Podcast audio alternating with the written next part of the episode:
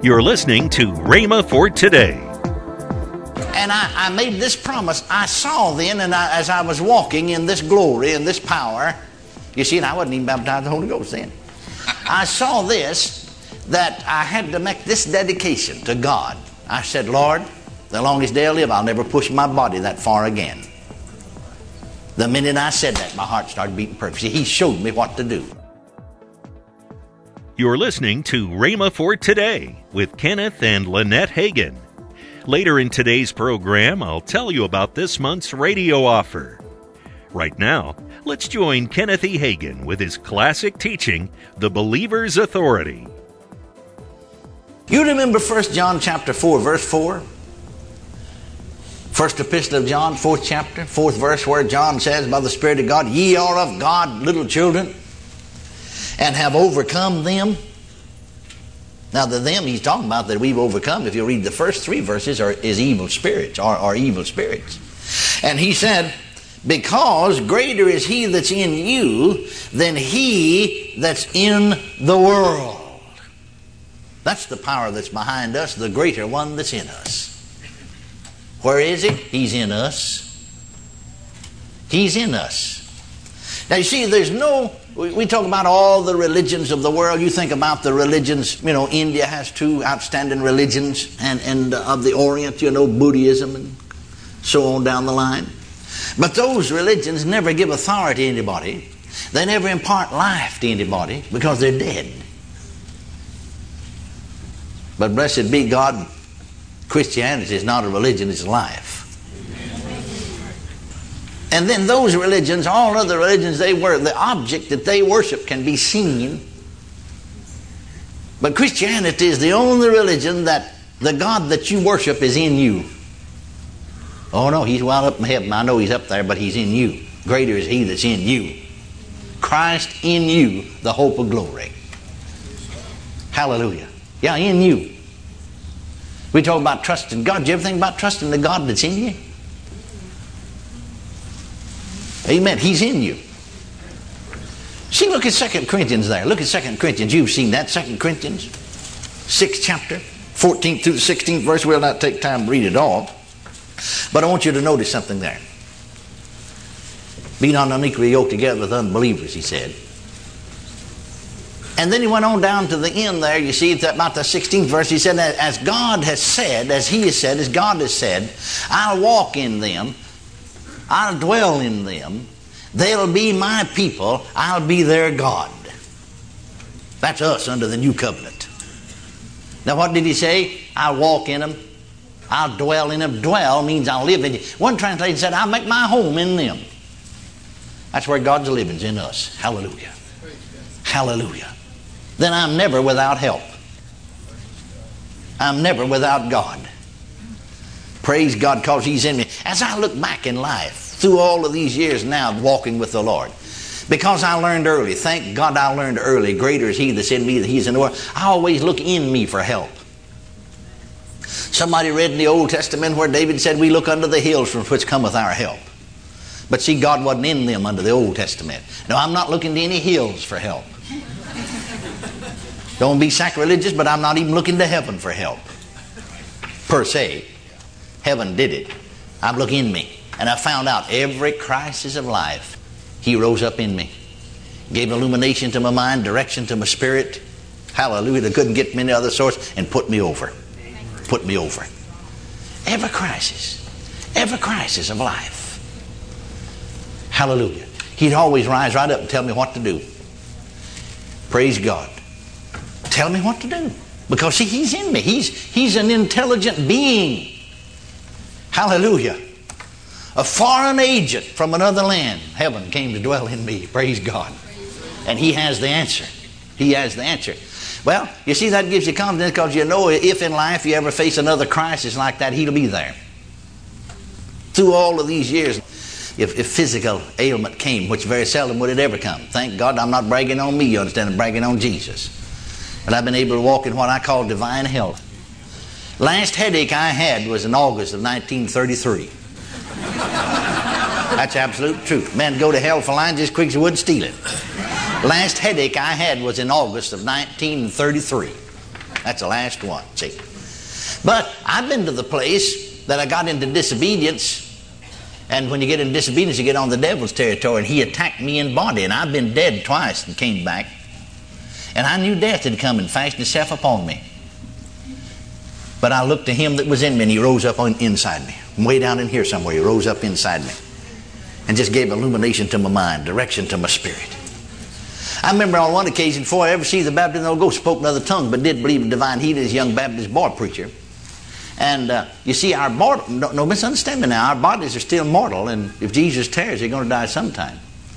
But, uh, and you can push your body too far and get out of God's will. And uh, and I overworked, you see, and sort of had a heat stroke. I, I realized it was, I knew I should have stopped, but I didn't, I just kept having to.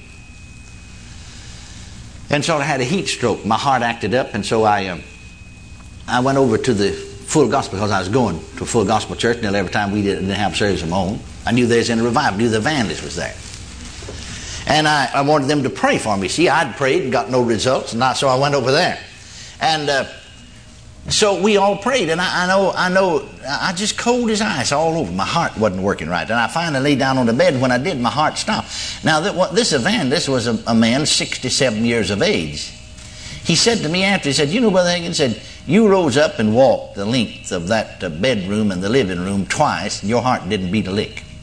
Because he said, I had my hand, see, and I only weighed one hundred thirty-eight pounds.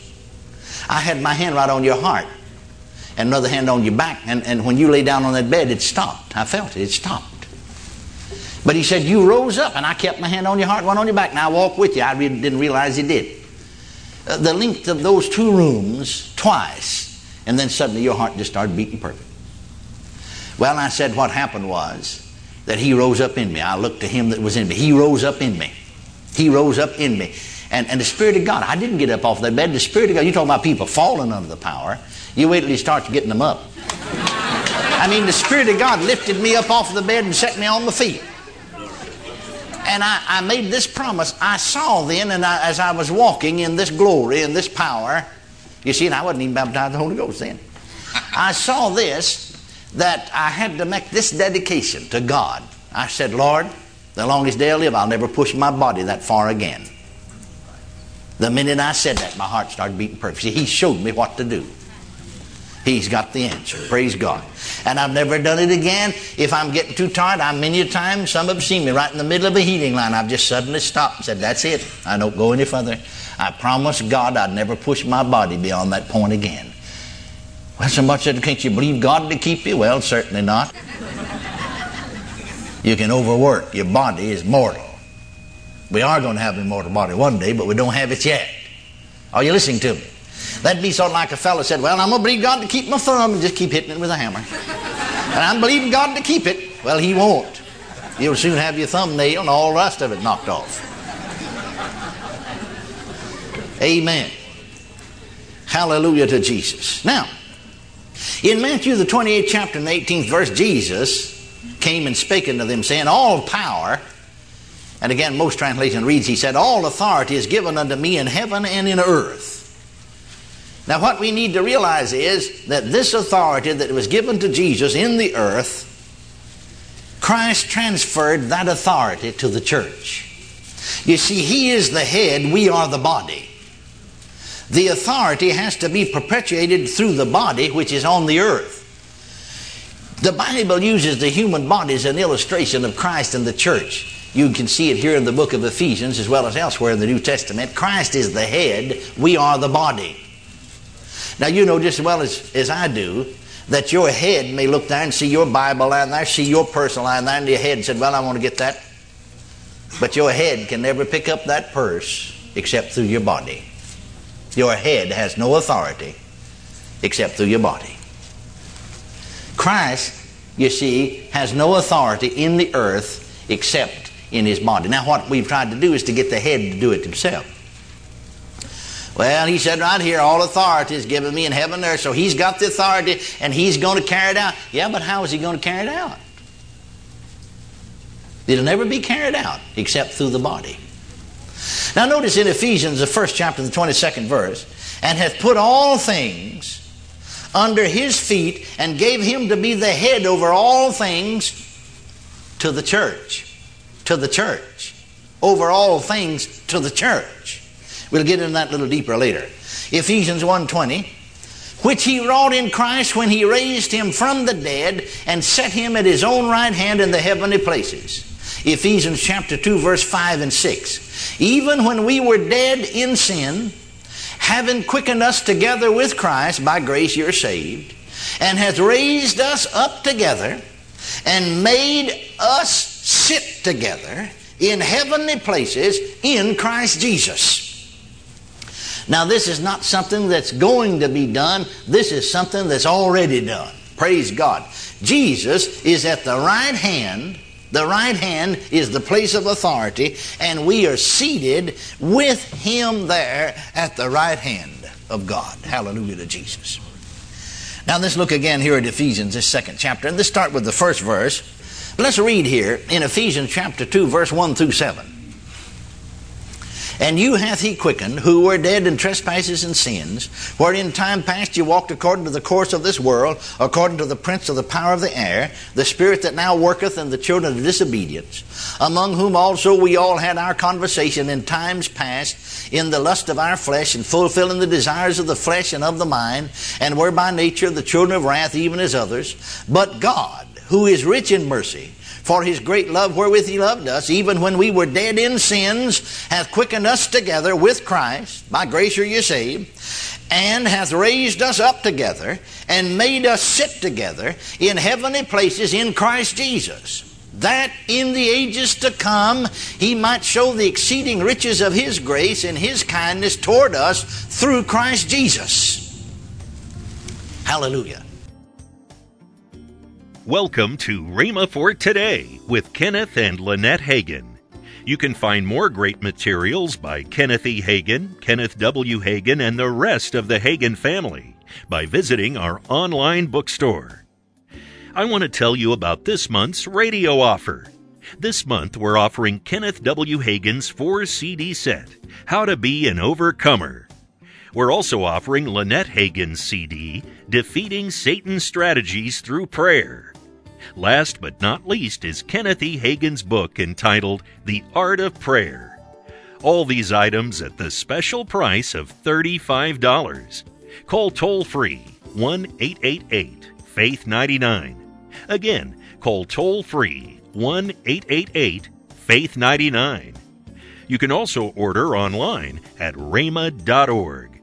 That's R H E M A dot O R G, rhema dot org.